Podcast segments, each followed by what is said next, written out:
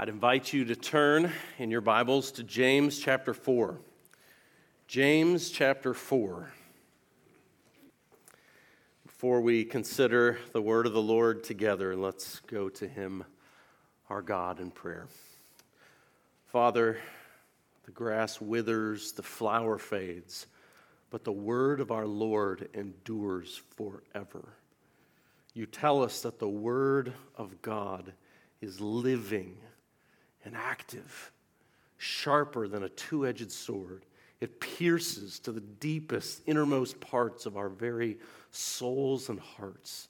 It convicts our consciences. It opens our eyes to see. It awakens new desires. It transforms the people of God. Always has been and always will throughout all eternity. Your sheep hear your voice and they know it because it's their very lifeblood. It's their food. So, as your people here today, may it be the word of God that penetrates our souls and changes us. May we bow low before it, honoring its supreme value May we not, not a single one of us, discount the treasure that we hold before us. Use it now to convict, encourage, strengthen, build up, edify, and empower your people to live for you. In Christ we pray. Amen. So, yet again, we stand at the precipice of a new year. 2023 is just hours away from expiring, right? And what is on the minds of most people? Plans, goals, the newly rebranded 2024 version of me. Here it comes, right? Out with the old, in with the new. Some will convince themselves not a single gram of sugar will enter their bodies this year. Others will set goals to achieve new leadership positions in their places of work or take that long awaited vacation that has been in the works for years. Spiritual goals will also be set new Bible reading plans, new personal goals for witnessing or time with the Lord or better management of one's home or leadership of one's family. Now is the time of year when hopeful aspirations run high. Same goes for churches. We make plans, we approve budgets, we strategize, we try to solve problems that we encountered in the last year so we don't repeat them in the year to come. We cast vision for what may be possible down the road, and on and on. All good and appropriate things, right? But what if there was a way to go about all these initiatives, individually and personally? As well as collectively, corporately, as an assembly. What if there was a way to go about all these things in an evil manner? Evil? Is that true, too striking of a word? And I don't mean churches that with leadership that would embezzle half the budget away or something like that, or prey upon the sheep in very obvious ways. I don't mean that. What I mean is, what if there was a certain kind of snare for individuals, churches who are financially responsible? They've accomplished many wonderful things for the Lord, who have a proven track record of level headed, wise decision making, and who are appropriately forward thinking and tracking in a healthy direction by all accounts. If there was such a snare, what would it be? James tells us. The snare for such people is that insidious, poisonous, devilish belief that we can accomplish great things, even God glorifying endeavors, apart from utter and complete dependence on a sovereign God. That's it. Now, before we zero in on this particular matter, let's remind ourselves in broad terms of the message of the book of James as a whole. Justin did a fantastic job of praying these themes just a few moments ago in his prayer of confession.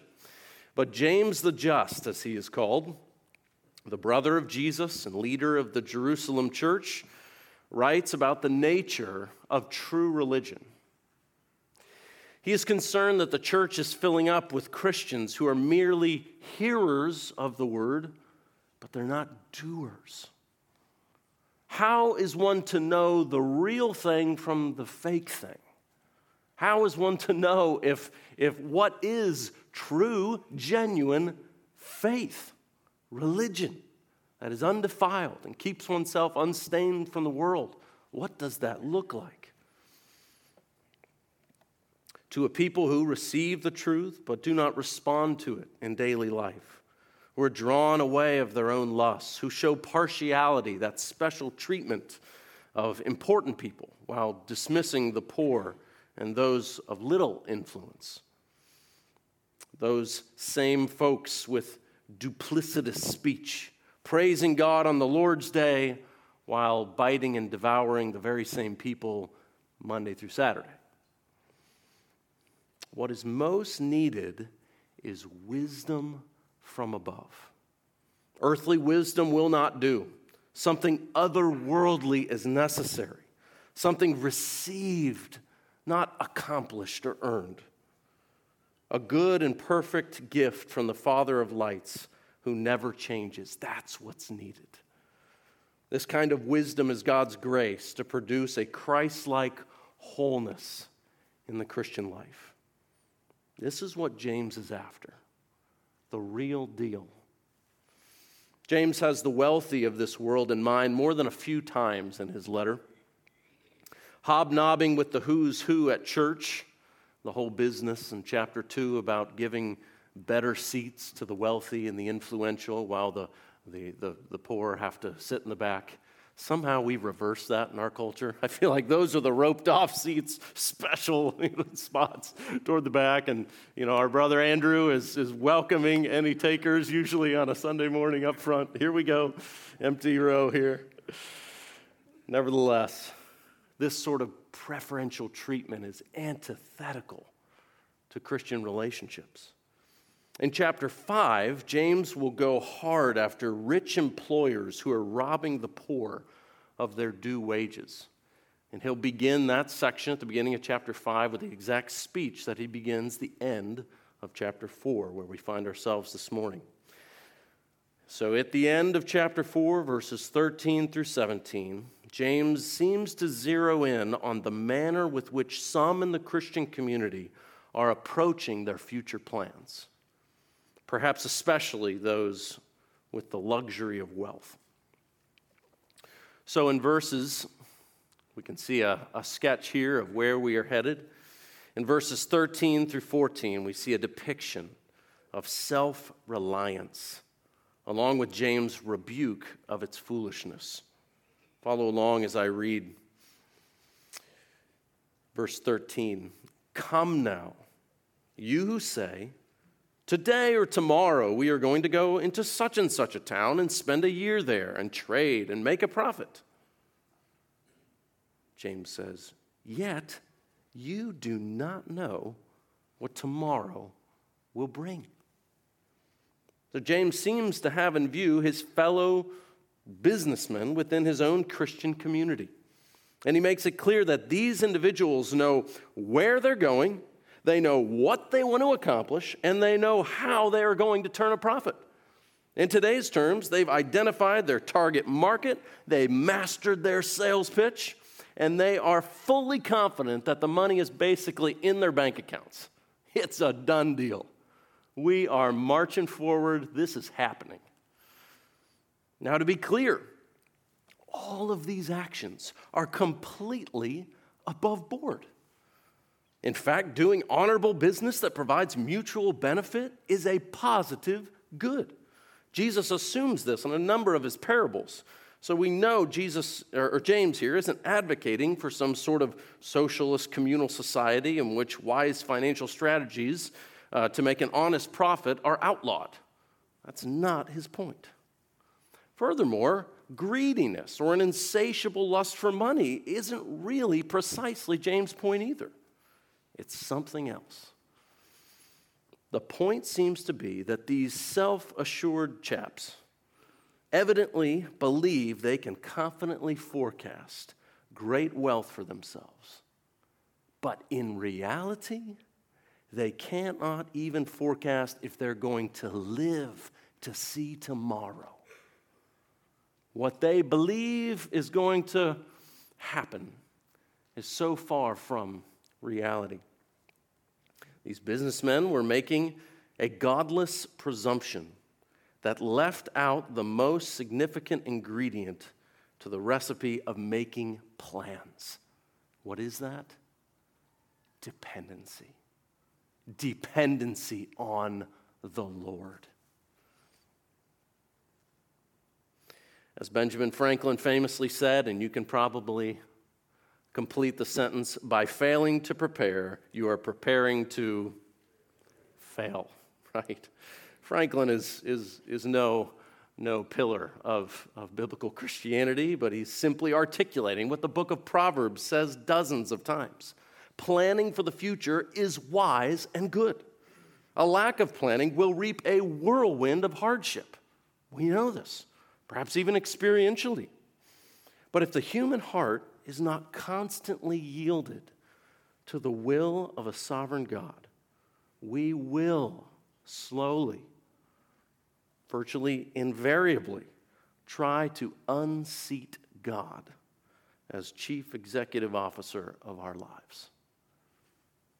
Not knowing the certainty of tomorrow leads James to reiterate a core tenet of true biblical wisdom a core tenet that Moses drove home when he wrote Psalm 90 that we read this morning. Namely, understanding the brevity of our human life. A core tenet of biblical wisdom. Moses said that our lives are like grass that is renewed in the morning, it's looking great, but then by the evening it's withering and fading away we stand no chance as mere finite creatures before an infinite God. This conviction does not lead Moses to then say, Well, we're all going to die, so let's just eat, drink, and be merry. No, quite the opposite. It's not a, a you only live once, so let's just have the most fun we can. No, it is that very belief that draws him to say, So teach us, O God to number our days. Teach us to number our days so that we might get that heart of wisdom that we so desperately need. You see, it is a mark of wisdom and wise living when we understand the brevity of our earthly lives. Life is short. So let's not waste it making self reliant, presumptuous plans that leave the Almighty out of the equation altogether. Life's too short for that. The rebuke comes at the end of verse 14 as we finish this out. Similarly, James continues this point What is your life?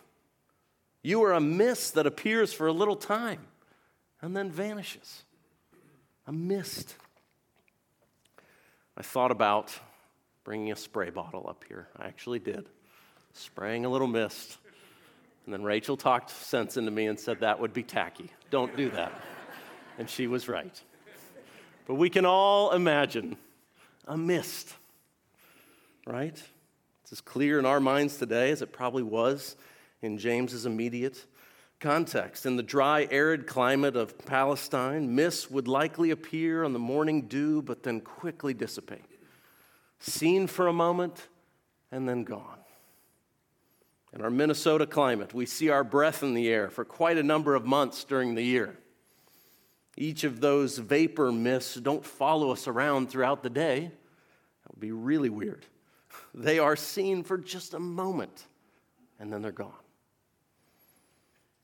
We recently hung a picture in our dining room of a pine tree shoreline along a misty lake. That reminds me of this exact concept. My life is like that mist over that lake. Here for a moment, it's going to be gone in no time.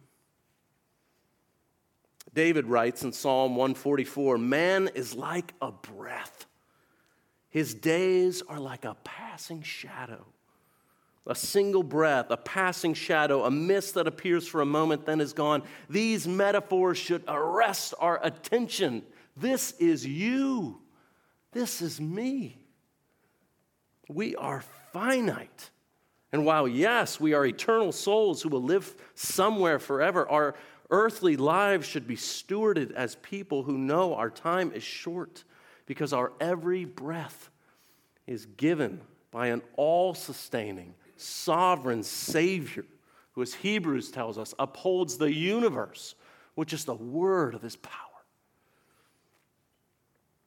Are you living, friend, as if life is a vapor?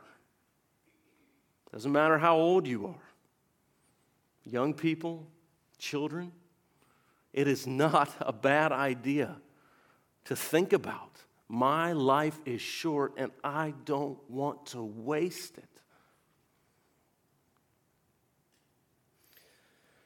The founder and CEO, former CEO of Apple, Steve Jobs, he delivered a famous commencement speech at Stanford University in 2005 that is well remembered because he broached the topic of death, largely taboo in our day.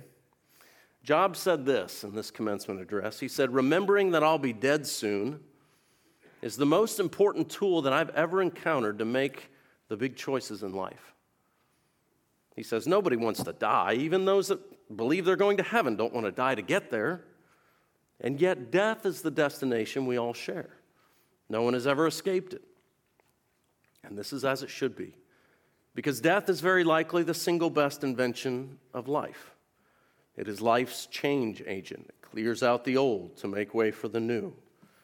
And right now, the new is you. But someday, not too long from now, you will gradually become the old and be cleared away.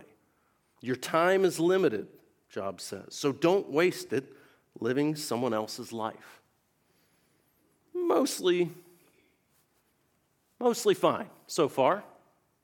The prospect of death is motivating. And remembering that should spur us on to make the biggest choices of life. And yet, here's his grand conclusion So, stay hungry, stay foolish. Perhaps you've seen that as a t shirt or a bumper sticker. Stay hungry, stay foolish. Moses says just the opposite. Stay hungry, but get wisdom in light of the same reality, don't be foolish, be wise. The very opposite. So, how's it going numbering your days?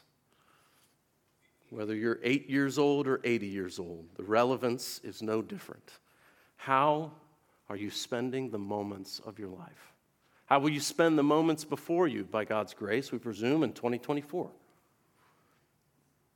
Psalm 90 is all about, as we read, God's eternal dwelling, God as our eternal dwelling place.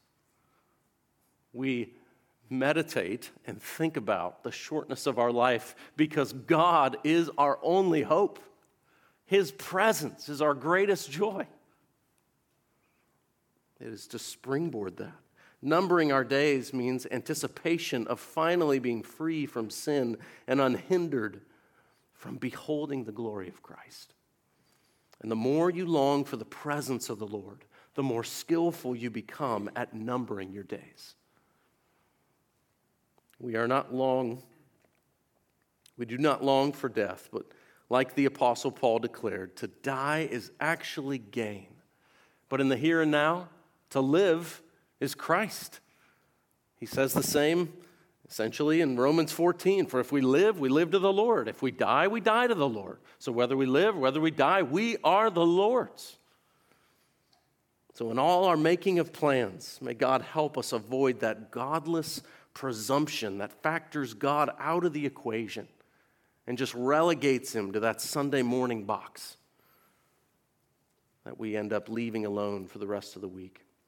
Well, we've heard James' warning to the self reliant individuals who have their lives completely figured out and have declared it to be so. And reminders of the brevity of life serve as a ready checkpoint against that runaway train that is our earthbound excitement for all that this world can give us. However, as Steve Jobs exemplified, who was a spiritual man but no, no friend of biblical Christianity, one can possess an awareness of the shortness of life and still not live lives yielded before the God of the universe. Something more is necessary. So let's now consider verses 15 through 17, which provide that description of a, a Godward disposition, a divine reliance, alongside a sober warning against boastful arrogance. In verse 15, James gives this corrective to the problem that he described in verse 13. So instead, you ought to say, if the Lord wills, we will do, we will live and do this or that. So the verse gives more insight into James' main concern. Truly, when he, he, he's describing the, the foolishness of boasting about tomorrow's gains. Good planning is not the problem. Making a profit is not the problem. Forgetting God and plowing forward in self reliance is the problem. But what does James mean when he says that we should say, if the Lord wills, we will live and do this or that? What does he mean by that? Well, consider first maybe what it doesn't mean. Certainly, we cannot make the phrase here into a, a mindless ritual. Let's not conclude that we have sinned if we do not end literally every single sentence that we speak with, Lord willing. Now, I don't, I don't think that's James' point here, although it most certainly is a great thing to say regularly and routinely, right? A quick survey of Jesus, Paul, the other apostles' own ministry will show times where they make plans, but Lord willing is not verbalized. But yet, in retrospect, we learn that they attribute to God's will what was permanently and, and fixed upon their hearts and minds. Jesus said in verse in John 4 that his food was to do the will of him who sent me and to accomplish his work. This is the spirit James has in mind. Like Christ, a submitted heart offered to God, not once at salvation and then we move on to do our own thing, but daily, routinely, our entire selves yielded to carry out the will of God. So, what does that look like? Perhaps in prayers that sound something as routine as this Lord, I really, really would like that lead role in my school play. But if I'm not chosen, would you please help me to trust you and to still rejoice no matter what part I'm given? As practical as that. Lord, I'm re- I'd really like to be accepted into this special business program so I can advance my career and better provide for my wife and family. But if it would lead me to loving material possessions more than you, please don't lead me there. I don't want it. Provide for us in a different way. Or, Father, it's exciting to think about being part of a new church plant. But I only want to join if it is your will for my life. Help me to truly listen to wise counsel and wisely discern what would most glorify your name and serve your church most effectively. Or perhaps to the grieving heart Lord, my world feels like it is caving in all around me. Disappointment, loss, and loneliness stares me in the face every direction I turn. I want a new start. I'm ready for a drastic change. But Lord, that's just what I want. And I'm not sure if it's what you want. Your will is more important than all this pain that I seem to look at every day. Would you steady my anxious heart in your word I yield to whatever you have for my life. It's those kinds of prayers, those kinds of prayers that exhibit true, genuine religion, James' primary concern. These are the kinds of prayers offered by saints who long to live humbly. Another emphasis of James humbly before a sovereign God so that grace might flow. Now, we might cynically think, well, just how serious is a little overconfidence now and then? Right?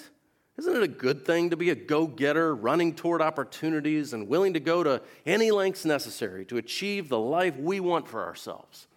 I thought that was a good thing. Well, disciplined, hard work is one thing.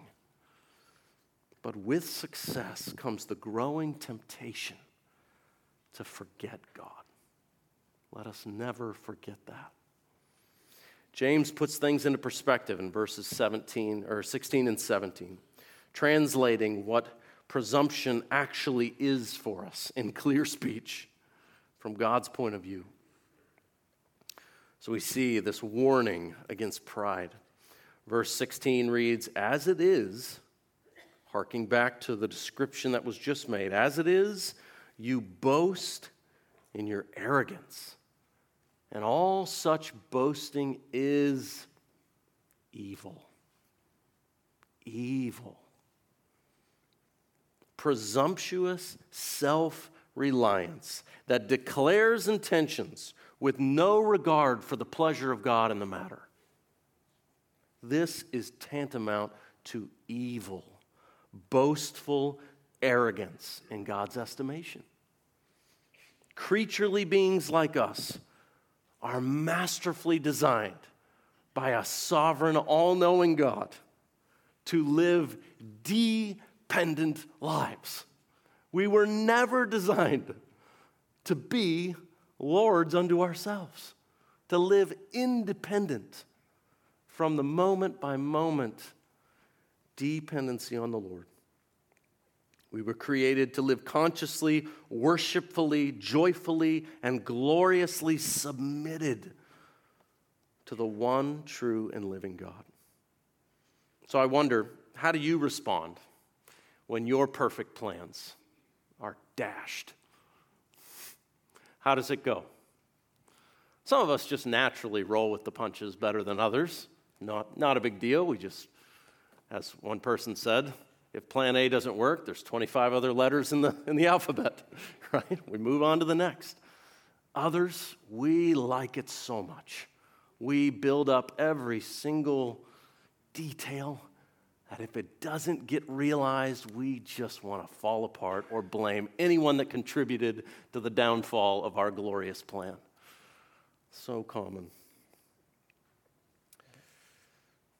How our heart reacts in these moments reveals the degree to which we are self reliant or God reliant. Who is really in charge of your life? One of the clearest examples in our day of a philosophy that embodies the, the evil boasting that James condemns was made popular in a 2006 best selling book, The Secret. Are you familiar with that? Sold 30 million copies and is promoted still today by Oprah Winfrey, Deepak Chopra, and many, many other celebrities and thought leaders. The book teaches the so called laws of attraction that purportedly govern the world. As best I can tell, it's pretty similar to the Force in Star Wars.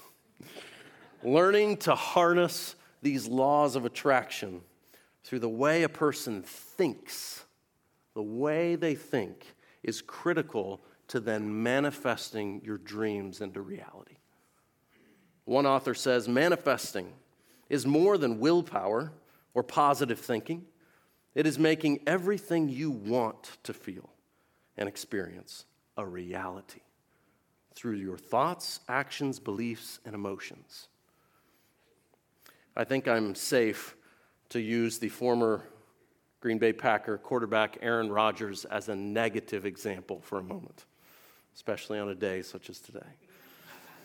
But Rodgers is a huge proponent of this philosophy. In a recent interview with tennis legend John McEnroe before this NFL season began, McEnroe asked Rodgers, who now plays for the New York Jets, and who were at the time serious Super Bowl contenders. McEnroe asked Rodgers if he worries his legacy will be tainted if things don't work out as gloriously as he was just describing. He was utterly confident they were going to win the Super Bowl. Rather awkwardly, Rodgers confronts McEnroe and for such negative thinking. Rodgers then says he believes in the power of manifestation and speaking things into existence. And if enough positivity and belief surround their ball club, they will definitely win the Super Bowl. Many of you know where we're going with this. It cannot be coincidence that in the very first play of Rodgers' very first game of this season, he suffers a torn Achilles tendon and is sidelined for the rest of the year. I'm not happy about that. I feel bad for the guy, but wow, the irony was front and center. There is one God who rules over all, and no man or woman possesses godlike speech to manifest their destiny into reality. Such thinking, according to James, is evil. It is boastful. It is arrogant in the sight of God. Now, we may not be quite as egregious in our self confidence as our friend Aaron Rodgers, but what does our prayerlessness reveal? What does it reveal about our hearts? Does it not reveal we think we can handle life on our own? Does it not reveal how little we think of our need for the Lord's will to be carried forth in our lives? Does it not reveal how highly we think of our abilities to execute plans and to write our own stories? Friends, as we enter a new year, let's open our eyes. Let's see afresh how much we fall short in this area. And let us receive God's grace as we humbly submit to His plans for us, individually and as a church. Or perhaps you know yourself to be here this morning, but outside of the kind of true, genuine religion, the saving faith that James describes.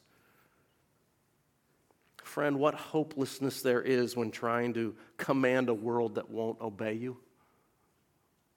Really. What hopelessness there is when, at the end of the day, you must save yourself from life's deepest tragedies. It simply can't be done deep down, I, sp- I suspect you know better than you think you know that we can't speak our dreams into existence, no matter how much we try. You were made, sovereignly designed for fellowship with your Creator. And you won't find rest until you find your rest in Him in God's own Son, who lived to die and rise again so sinners might be forgiven and their lives made new. We pray you would see the bankruptcy of self reliance and the beauty of divine dependency. Finally, verse 17 reads So whoever knows the right thing to do and fails to do it, to him it is sin. So, knowing the truth means we are now accountable to it. To not know is one thing, but to know and to not obey ups the ante, it escalates the matter. Sin is not merely transgressing God's laws, sins of commission, but our sin is also expressed in failing to fulfill what we ought to do through sins of omission. So in verse 17, James now urges Christians to remember the will of God when they make their plans. To remember. Because confessing our dependence on God's will in all things is the right thing that verse 17 describes. that we must do, and to fail to do it is sin against God. Well, as our church approaches 2023, there is so much that excites us, right? There is so much that we're looking forward to together. The prospect of beginning our efforts toward building the East Wing, the furthering of our church planting desires, a ministry trip to Portland, Oregon, Lord willing, in June, greater collaboration with like minded churches across the country for mission and evangelism, support for new missionaries, and on and on and on. By God's grace, unless the Lord returns, we are hopeful that we will have much to praise God for when we stand at this exact point next year. But as our church ages and the decades roll by since our humble beginnings,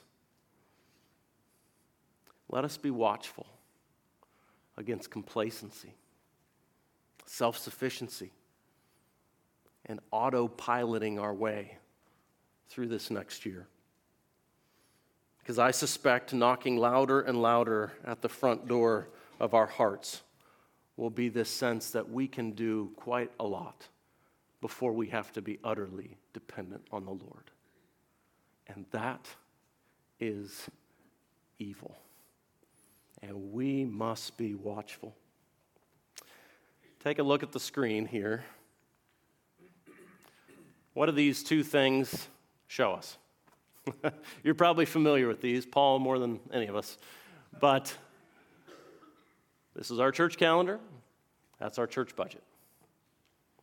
They visually depict what we intend to do with our time and with our money the two, the two most treasured things, probably, that the, the world lives for. This is our plan. There's other things too, but generally speaking, this, this gives us a sketch of where we're going.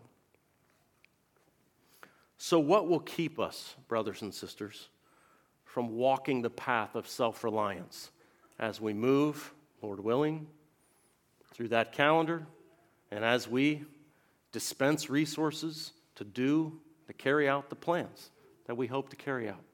What will keep us from living for ourselves?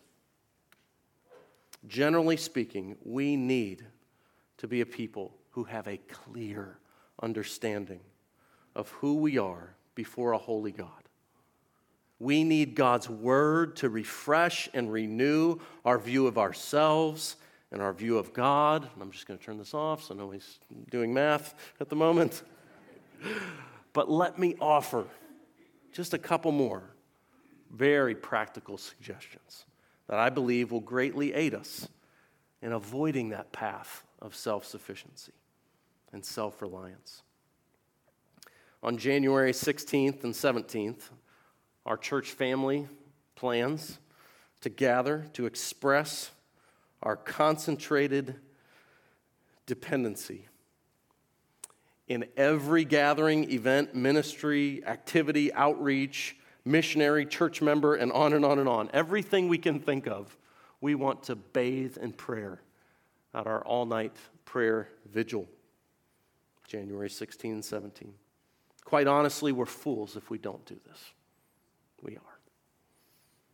In fact, it is boastful arrogance if we plow forward into a new year in our own strength.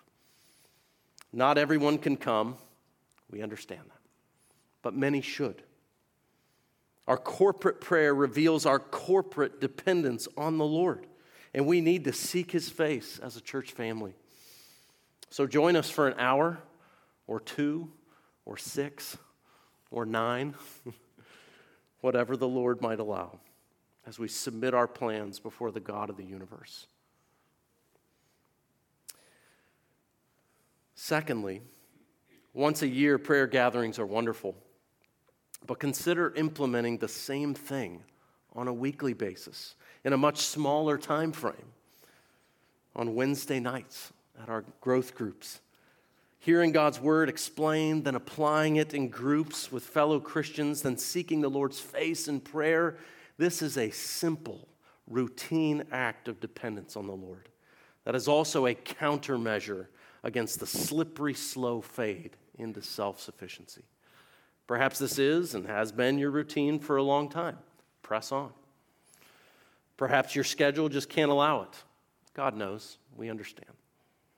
Yet perhaps you know there's really not a great reason why you couldn't work a little harder to prioritize adding your voice to the prayers of the saints and to, in concert together, rely upon the Lord more faithfully with your brothers and sisters. Lastly, uh, another just practical point.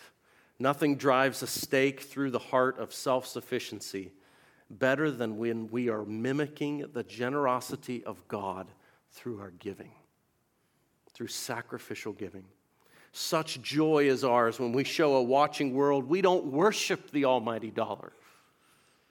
And we aren't paying God off so he'll bless us with health, wealth, and comfort. That is not what's going on.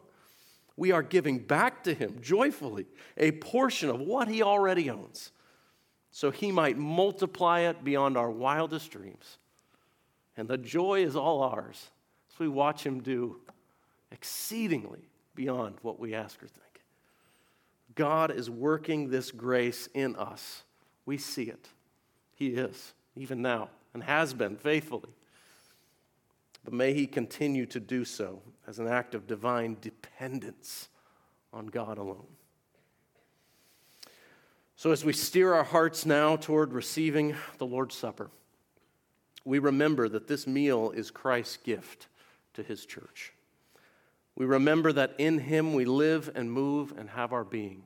For from him and through him and to him are all things. He is the King eternal, immortal, invisible, the only wise God, to whom be glory now and forevermore. At the cross, we remember Jesus alone is our only hope in this life and in the life to come. He is supreme, and we are his loyal subjects. He rules and reigns, not us. But we get the joy of serving him with gladness of heart. He is the Alpha and the Omega, while our lives are but a mist, a vapor. So may God help us hear this counsel from the book of James and to forsake the evil of self sufficiency by depending on the all sufficiency of our Savior, Jesus Christ. Let us pray. Father, this is our cry, this is our prayer. This is one of those chronic battles it's not a one and done thing where we slay a dragon and never, never think about it, never experience the allure of self sufficiency. This is a chronic killing of sin. And we want to be ever vigilant to weed it out and to know you are the Lord. And we desire your will above all else. You are the Lord, and we want your pleasure in all we do. We want Christ and Christ crucified. We want the word of Christ to dwell in us richly. We want to be shaped more and more as a people of the word. And we want to, as much as our feeble hearts can do, to cry out to you in dependence.